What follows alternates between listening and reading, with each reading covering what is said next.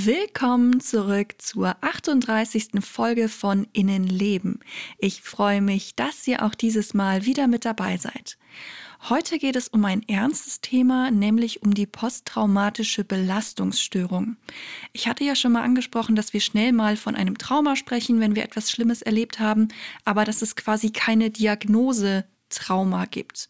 Ein traumatisches Erlebnis kann nämlich zu verschiedenen psychischen Erkrankungen führen, muss es aber nicht und meistens kommen schon noch andere Faktoren mit dazu. In manchen Medien wird ja hier und da von traumatischen Erlebnissen oder sogar ganz konkret von einer posttraumatischen Belastungsstörung gesprochen. Aber was das nun genau bedeutet, das möchte ich mir heute gemeinsam mit euch anschauen. Außerdem haben auch meine Unterstützer auf www.patreon.com/innenleben für dieses Thema abgestimmt. An dieser Stelle vielen lieben Dank an die Menschen, die mir dort folgen und mich darin bestärken, diesen Podcast weiterzumachen. Wenn auch ihr die Themen des Podcasts mitbestimmen und Zugriff auf zusätzliche Inhalte haben wollt, dann schaut doch auch mal auf Patreon vorbei. So, und jetzt geht's auch schon los mit dem heutigen Thema. Innenleben, der Psychologie-Podcast für alle, die auch mal hinter die Fassade schauen möchten. Ich bin Julia und ich möchte über psychische Erkrankungen aufklären, Berührungsängste auflösen, zum Nachdenken anregen, euch praktische Tipps geben und vor allem eins, Mut machen. Fühlt euch herzlich eingeladen zu einem weiteren Streifzug in unser Innenleben.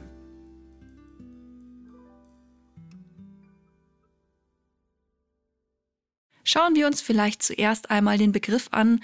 Posttraumatische Belastungsstörung wird meistens einfach als PTBS oder im Englischen als PTSD, Post-Traumatic Stress Disorder, abgekürzt. Mit beiden Begriffen ist aber ein und dieselbe psychische Störung gemeint, die eben nach einem traumatischen Erlebnis auftauchen kann. Aber was zählt eigentlich alles als traumatisches Erlebnis und wie lange danach taucht dann die posttraumatische Belastungsstörung eventuell auf? Tatsächlich erleben etwa 40 Prozent der Bevölkerung in Deutschland ein traumatisches Ereignis, bei dem sie sehr starke Angst, Entsetzen oder ein massives Bedrohungsgefühl haben.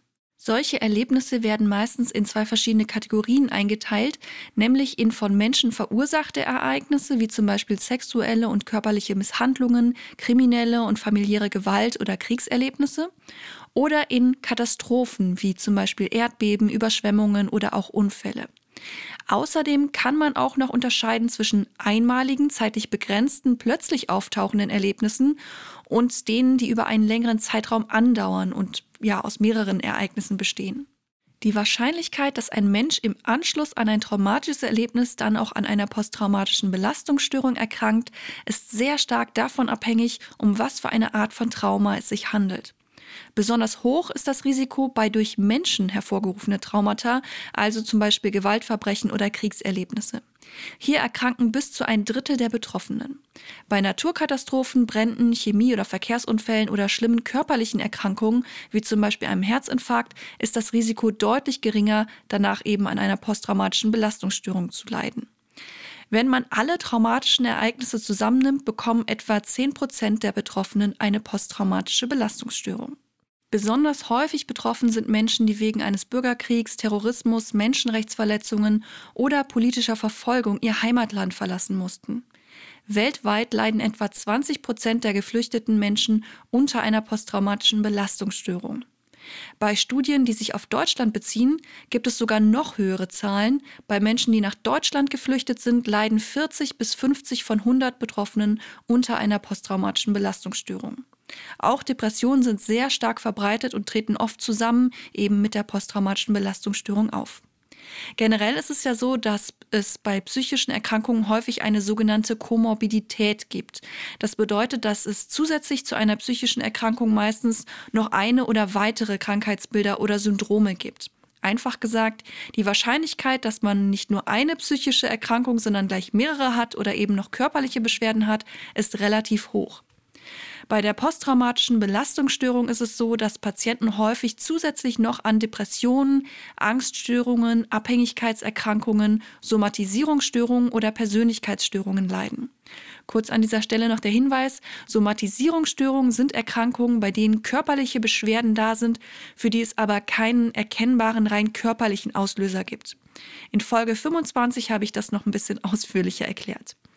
Natürlich muss nicht zwingend jeder betroffene Mensch zusätzlich zur posttraumatischen Belastungsstörung noch eine oder mehrere Erkrankungen haben, aber es kommt eben sehr häufig vor. Was viele Menschen übrigens nicht wissen, man kann auch dann eine posttraumatische Belastungsstörung bekommen, wenn man quasi nur Zeuge eines schrecklichen Ereignisses war, ohne aber direkt selbst betroffen zu sein. Also wenn man zum Beispiel eine Katastrophe nur beobachtet hat.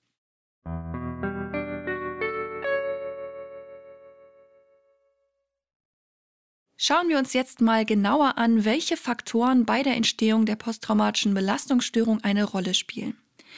Wie ich ja eben schon gesagt habe, bekommen eben nicht alle Menschen, die selbst ein traumatisches Erlebnis hatten oder es beobachtet haben, eine posttraumatische Belastungsstörung. Und das liegt daran, dass neben dem Trauma selbst noch andere Faktoren bei der Entstehung eine große Rolle spielen können. Wenn ihr meinen Podcast aufmerksam verfolgt habt, könnt ihr euch sicher schon denken, welche das sind, nämlich psychologische, biologische und soziale Faktoren.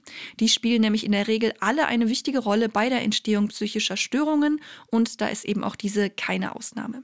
Aber schauen wir uns das mal noch genauer an. Bei einem traumatischen Erlebnis werden in der Regel einige menschliche Grundbedürfnisse erschüttert, vor allem unsere Bedürfnisse nach Sicherheit, Vertrauen und Gerechtigkeit. Dadurch kann es dazu kommen, dass wir nach einem traumatischen Erlebnis ein permanentes Gefühl von Bedrohung entwickeln oder vielleicht sogar Menschen gegenüber sehr misstrauisch werden. Wie wir damit umgehen, hat häufig auch damit zu tun, wie viel Schuld wir uns selbst an dem Ereignis geben, wie wir es bewerten und wie wir es einordnen. Die Art und Weise, wie unsere Psyche auf das Trauma reagiert, ist also sehr entscheidend. Damit will ich jetzt aber auf keinen Fall sagen, dass man sich das so einfach aussuchen kann, wie man darauf reagiert. Schließlich ist das davon abhängig, wie unser Gehirn funktioniert und was wir im Laufe unseres Lebens gelernt haben und ja, was uns alles ebenso beeinflusst hat. Wir können immer noch versuchen, bestmöglich damit umzugehen, aber was das genau bedeutet und wie das funktioniert, das muss man ja auch erstmal herausfinden und lernen. Natürlich können wir neue Verhaltensweisen lernen oder unsere negativen Grundannahmen zu positiven umwandeln, aber um zu verstehen, wie das alles funktioniert, müssen wir uns eben damit auseinandersetzen. Ja, und an dieser Stelle sind wir dann auch schon bei den neurobiologischen Faktoren, nämlich ja, der Art und Weise, wie unser Gehirn so funktioniert. Eine Belastungsreaktion kann nämlich im Stresshormonsystem eine Veränderung bei verschiedenen Botenstoffen im Gehirn auslösen. Und das wiederum führt dazu, dass eine Übererregung im Gehirn stattfindet, was natürlich auch nicht gerade hilfreich ist. Wenn wir uns ständig bedroht fühlen und gar nicht mehr abschalten können, ist das wahnsinnig belastend und es ist schwierig, in diesem Zustand irgendwie irgendwas zu verarbeiten. Bevor wir uns die Auswirkungen genauer anschauen, möchte ich noch kurz auf die sozialen Faktoren eingehen. Tatsächlich kann nämlich auch die Art und Weise, wie Betroffene selbst und auch die Menschen um sie herum im sozialen Umfeld mit der Traumatisierung umgehen, die Symptome beeinflussen. Je nachdem, wie die Reaktion der Familie, im Freundeskreis, bei den Kollegen, in der Gemeinde oder auch in der Stadt ausfällt, kann sich das sehr stark auf die Bewältigung des Traumas auswirken. Ein verständnisvoller, unterstützender und mitfühlender Umgang ist logischerweise besser als ein vorwurfsvoller, konfrontativer oder gar aggressiver Umgang mit einem betroffenen Menschen. Das bedeutet aber natürlich nicht, dass solange ein betroffener Mensch nach dem traumatischen Erlebnis einfach gut aufgefangen wird, er dann auch gar keine Probleme mehr hat. Es ist wichtig, immer wieder im Blick zu haben, dass die Entwicklung einer posttraumatischen Belastungsstörung sehr individuell ist. Und es ist auch, finde ich, sehr wichtig, immer wieder darauf hinzuweisen, dass niemand, der an dieser Erkrankung leidet, selbst schuld daran ist. Diese Erkrankung kann jeden Menschen treffen und hat nichts damit zu tun, dass man schwach ist.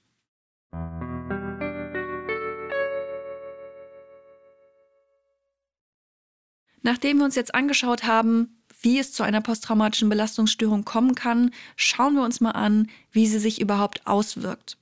Besonders typisch für diese Erkrankungen sind die sogenannten Flashbacks. Das sind Momente, in denen die belastenden Erinnerungen plötzlich wieder auftauchen. Flashbacks können durch bestimmte Reize ausgelöst werden, zum Beispiel durch Gerüche oder bestimmte Situationen, die mit dem Trauma zu tun haben, oder sie können ganz spontan ohne ersichtlichen Zusammenhang einfach so auftauchen.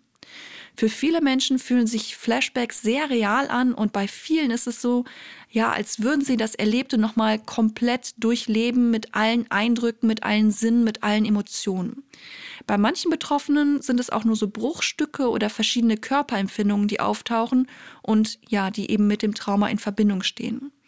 Weil solche Flashbacks meistens sehr belastend sind, kommt es zu Vermeidungsverhalten. Das bedeutet, alles, was ein Flashback auslösen oder irgendwie an das Erlebnis erinnern könnte, wird vermieden. Außerdem haben auch viele Betroffene das Gefühl, abseits der Flashbacks emotional, ja, sowie betäubt zu sein. Einige ziehen sich von anderen Menschen zurück und fühlen sich fremd. Viele erleben außerdem ein permanentes Gefühl der Bedrohung und der ganze Körper ist ständig in Alarmbereitschaft. Natürlich gibt es zusätzlich dazu auch noch weitere Symptome, die auftreten können und die eben oft mit dieser ständigen Alarmbereitschaft in Zusammenhang stehen. Das sind zum Beispiel Schlafstörungen, Albträume, häufiges Kranksein durch Infekte, erhöhte Reizbarkeit und verringerte emotionale Belastbarkeit, Zynismus, vermehrter Drogenkonsum und in dem Fall ist alles gemeint von Tabletten bis hin zu Alkohol und Rauchen. Viele Betroffene vernachlässigen sich auch selbst und es kommt häufig zu partnerschaftlichen Problemen. Meistens sind diese Symptome dann über mehrere Monate bis hin zu mehreren Jahren vorhanden. Der Verlauf einer posttraumatischen Belastungsstörung ist aber sehr individuell. Die typischen Symptome treten meistens während der ersten Monate nach dem erlebten Trauma auf. Direkt nach dem Erlebnis gibt es eher ja psychische Schockreaktionen und man spricht häufig auch von einer akuten Belastungsreaktion. Dabei spüren viele Betroffene oft keine Gefühle mehr, sind verwirrt, ziehen sich zurück, wirken teilnahmslos. Einige sind auch auch sehr unruhig und manche können sich gar nicht mehr an das Ereignis erinnern. Es kann auch zu Depersonalisation oder Derealisation kommen. Das bedeutet, dass man entweder sich selbst und andere Personen oder auch die Umgebung als verändert, fremd oder unwirklich wahrnimmt. Natürlich sind viele betroffene Menschen in diesem Zustand nach dem traumatischen Erlebnis sehr ängstlich, haben oft Schmerzen oder andere körperliche Beschwerden und einige versuchen das Ganze eben mit Medikamenten oder Alkohol in den Griff zu bekommen, wozu ich euch natürlich auf keinen Fall raten würde. Diese akute Belastungsreaktion geht in der Regel nach einigen Stunden oder Tagen wieder vorbei. Das heißt aber nicht, dass man ja dann ganz normal weitermachen kann und alles wieder gut ist. Manche Menschen entwickeln dann eben eine posttraumatische Belastungsstörung, manche eine Depression oder sogar beides oder eben vielleicht sogar noch eine andere Störung. Es kann auch sein, dass die Symptome der posttraumatischen Belastungsstörung im Laufe der Zeit einfach von alleine wieder abklingen. 30 Prozent der Betroffenen zeigten ein Jahr nach dem belastenden Ereignis keine Beschwerden mehr. Bei vielen Menschen werden die Beschwerden aber mit der Zeit nicht besser und dann ist es natürlich sinnvoll, sich Hilfe zu holen.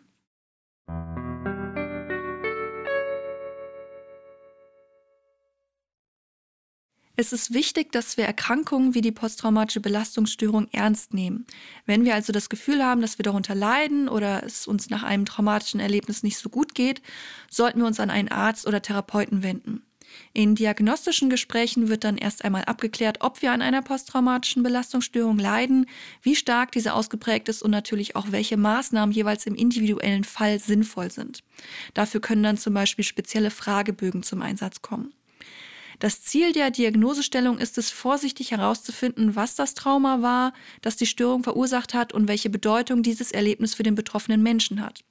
Außerdem werden natürlich auch die einzelnen Symptome erfragt und die Ausprägung eingeschätzt. Und natürlich, wie bei allen Diagnosegesprächen, geht es auch darum, weitere psychische Erkrankungen auszuschließen, bei denen vielleicht ähnliche Symptome vorhanden sein können.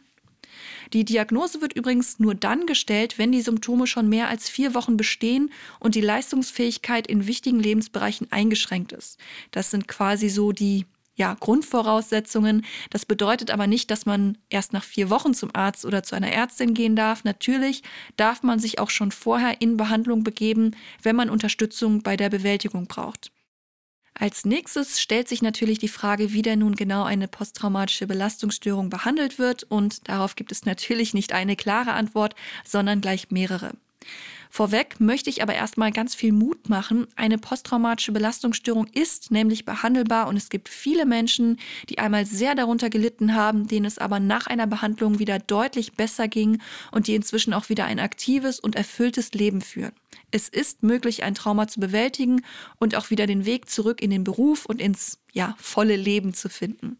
Es lohnt sich also auf jeden Fall, sich Hilfe und Unterstützung zu holen, eine Psychotherapie zu machen oder vielleicht sogar auch ein paar Wochen in eine Klinik zu gehen. Das ist keine Schande und kein Versagen, sondern mutiges und einfach wahnsinnig sinnvolles Verhalten. Bei der Therapie von Patienten mit einer posttraumatischen Belastungsstörung haben sich vor allem traumafokussierte kognitiv-verhaltenstherapeutische Ansätze und auch die EMDR-Methode als besonders wirksam erwiesen.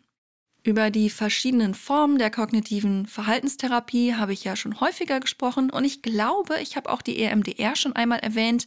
EMDR ist die Abkürzung für Eye Movement Desensitization and Reprocessing, schwieriges Wort. Dabei wird mit abwechselnden Augenbewegungen rechts-links oder eben auch mit anderen, zum Beispiel akustischen oder fühlbaren Reizen gearbeitet, die eben abwechselnd rechts und links auftauchen.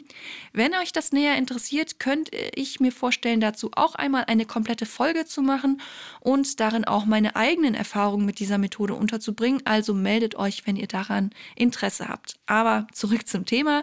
Es gibt inzwischen einige Therapeutinnen und Fachkräfte, die sich auf die Behandlung von Traumata spezialisiert haben und ihr habt vielleicht auch schon einmal von einer Traumatherapie Therapie gehört. Das kann tatsächlich aber alles Mögliche sein. In jedem Fall handelt es sich darum natürlich um eine Therapie, die speziell auf Traumata ausgerichtet ist. Das kann eben eine EMDR-Therapie sein oder eine spezielle kognitive Verhaltenstherapie oder eine Mischung aus verschiedenen Therapieangeboten.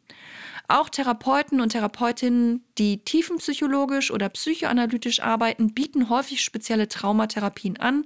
Das heißt, im besten Fall kann man sich ja, für die Methode entscheiden, mit der man selbst am besten zurechtkommt. Wenn man in diesem Bereich aber nicht so viel Ahnung hat oder nicht so erfahren ist, dann ist es natürlich sehr schwierig, sich da zu entscheiden. Wie soll man sich auch entscheiden, wenn man mit all diesen Begriffen vielleicht noch nicht so viel anfangen kann und nicht weiß, ob man besser tiefenpsychologisch, verhaltenstherapeutisch oder vielleicht doch lieber mit der EMDR-Methode vorankommt?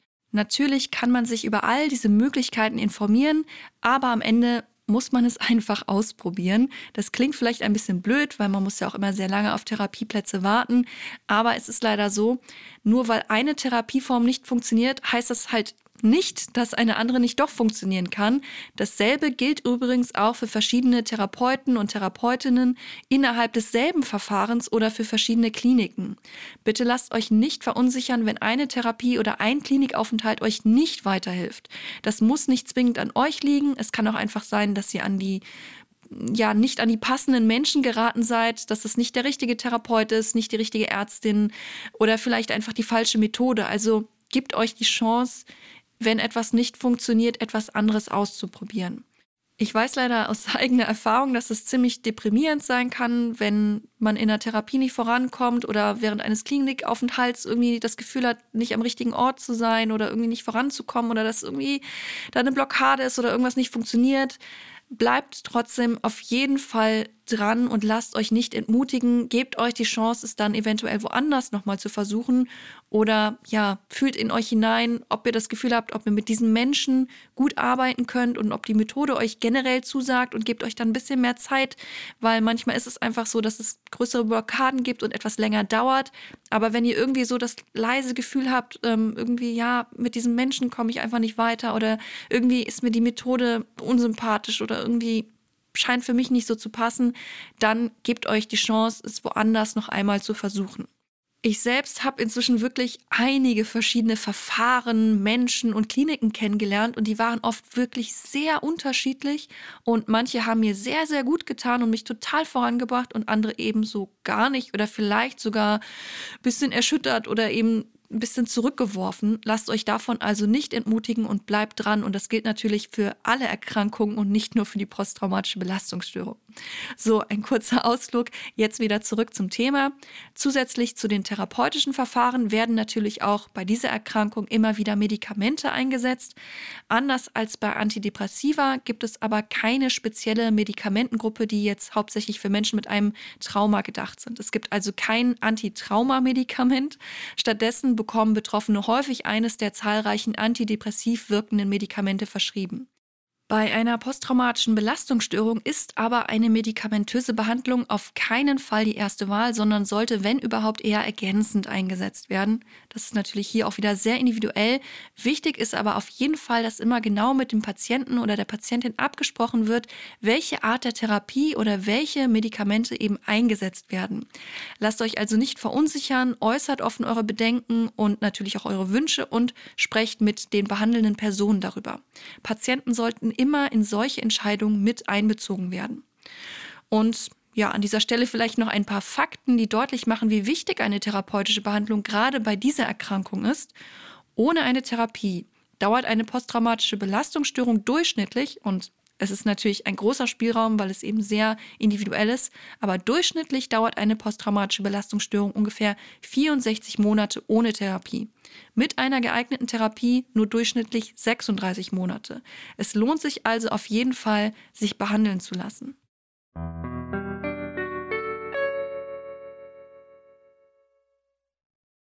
Kommen wir zu guter Letzt noch zu den Angehörigen. Was können denn nahestehende Menschen für jemanden tun, der von einer posttraumatischen Belastungsstörung betroffen ist? Gerade im Umgang mit Menschen, die ein traumatisches Erlebnis hatten, fühlen sich viele Menschen sehr verunsichert. Um diese Erkrankung besser verstehen zu können, macht es auf jeden Fall Sinn, sich gut darüber zu informieren, was ihr ja zum Beispiel hiermit schon ein bisschen getan habt. Aber es gibt natürlich noch viel mehr, was man über diese Erkrankung erzählen könnte. Ich habe das ja heute so ein bisschen im Schnelldurchlauf gemacht, fällt mir gerade auf. Also wenn ihr jemanden kennt, der betroffen ist oder wenn ihr vielleicht auch selber betroffen seid, sucht gerne nach weiteren Infos und vielleicht auch mal nach Erfahrungsberichten. Wenn ihr die Krankheit besser verstehen könnt, dann können zum Beispiel auch Verhaltensweisen wie eine erhöhte Reizbarkeit besser eingeordnet werden. Wichtig ist es auch, aufmerksam zuzuhören und die Gefühle des betroffenen Menschen ernst zu nehmen. Dabei sollte man aber nicht dazu drängen, über das Erlebte zu erzählen. Wenn der betroffene Mensch das möchte, dann kann es sehr hilfreich sein, dann sehr aufmerksam zuzuhören, sehr verständnisvoll, ohne dabei zu urteilen. Aber wer eben nicht darüber sprechen möchte, sollte auch nicht dazu gedrängt werden. Und auch ungebetene Ratschläge sind meistens weniger hilfreich und können eben eher auch vorwurfsvoll oder ja, stressend und nervend oder eben nicht unterstützend rüberkommen, auch wenn sie gut gemeint sind. Dann an dieser Stelle natürlich noch der wichtige Hinweis, wenn die betroffene Person Suizidäußerungen macht, solltet ihr diese auf jeden Fall ernst nehmen und euch Hilfe holen. Und auch wenn euch selbst als Angehöriger das Ganze zu viel wird und ihr an eure Belastungsgrenzen kommt, solltet ihr euch Unterstützung suchen. Es gibt dafür Beratungsstellen und Selbsthilfegruppen. Und ja, je nachdem, wie schlecht es auch euch geht und wie stark ihr belastet seid, könnt natürlich auch ihr selbst einen Arzt oder Therapeuten für euch aufsuchen. Das ist ganz wichtig, dass ihr auch als Angehörige nicht nur versucht, den betroffenen Menschen gut zu unterstützen, sondern dass ihr eben auch selbst auf euch gut acht gebt. Ihr könnt natürlich auch den betroffenen Menschen nahelegen, dass es Sinn macht, sich Hilfe zu holen oder ihn darin unterstützen, eine Therapie anzufangen.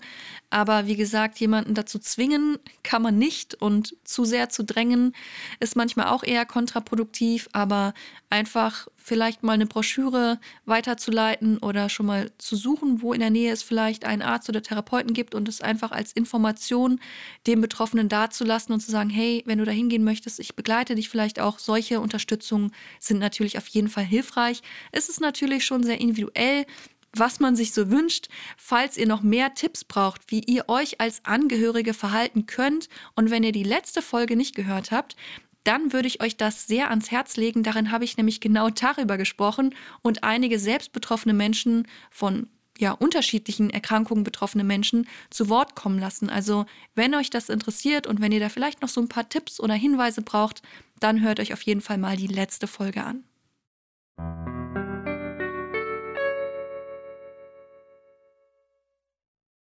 Ja, und das war es auch schon wieder für die heutige Folge. Ich bin selbst ein bisschen überrascht. Ich bin ja heute äh, durch das Thema durchgerast. Ähm, ich habe mir Mühe gegeben, dass meine Stimme möglichst angenehm klingt und ganz viel Tee getrunken, weil ich leider immer noch so ein bisschen angegriffen bin im Hals. Ähm, aber ich hoffe, es war angenehm zuzuhören und ich konnte euch die posttraumatische Belastungsstörung ein bisschen verständlicher machen. Am liebsten würde ich natürlich jetzt noch einen selbst betroffenen Menschen zu Wort kommen lassen, aber Bisher hat sich das leider noch nicht so ergeben, aber wer weiß, was sich noch in den nächsten Wochen und Monaten so ergibt. Ich bin selbst sehr gespannt und hoffe, dass irgendwann auch wieder persönliche, ja, Face-to-Face-Interviews möglich werden. Aber ich glaube, das hoffen wir ja alle, dass sich das alles ein bisschen verändert und wir nicht alle im Homeoffice sitzen und wir uns alle bald wieder knuddeln und sehen können. Aber ich glaube leider, das wird noch eine Weile dauern, da müssen wir noch geduldig sein. Falls ihr auf dem Laufenden bleiben wollt, was meinen Podcast angeht, dann findet ihr mich bei Instagram unter innenleben.podcast. Ich versuche dort auch relativ aktiv zu sein und euch viele interessante, spannende, inspirierende Beiträge und Stories zu liefern. Aber ihr könnt mich natürlich auch ganz klassisch per Mail erreichen unter innenlebenpodcast.gmx.de. Besonders freuen würde ich mich natürlich, wenn ihr auf Patreon mal vorbeischaut. Aber ich glaube, das wisst ihr ja inzwischen. Also, falls euch das interessiert und ihr ein paar zusätzliche Inhalte euch anhören oder anschauen möchtet, dann schaut doch mal auf www.patreon.com/innenleben vorbei. Ja, ich schicke euch mitfühlende Grüße und sage mal wieder bis zum nächsten Mal.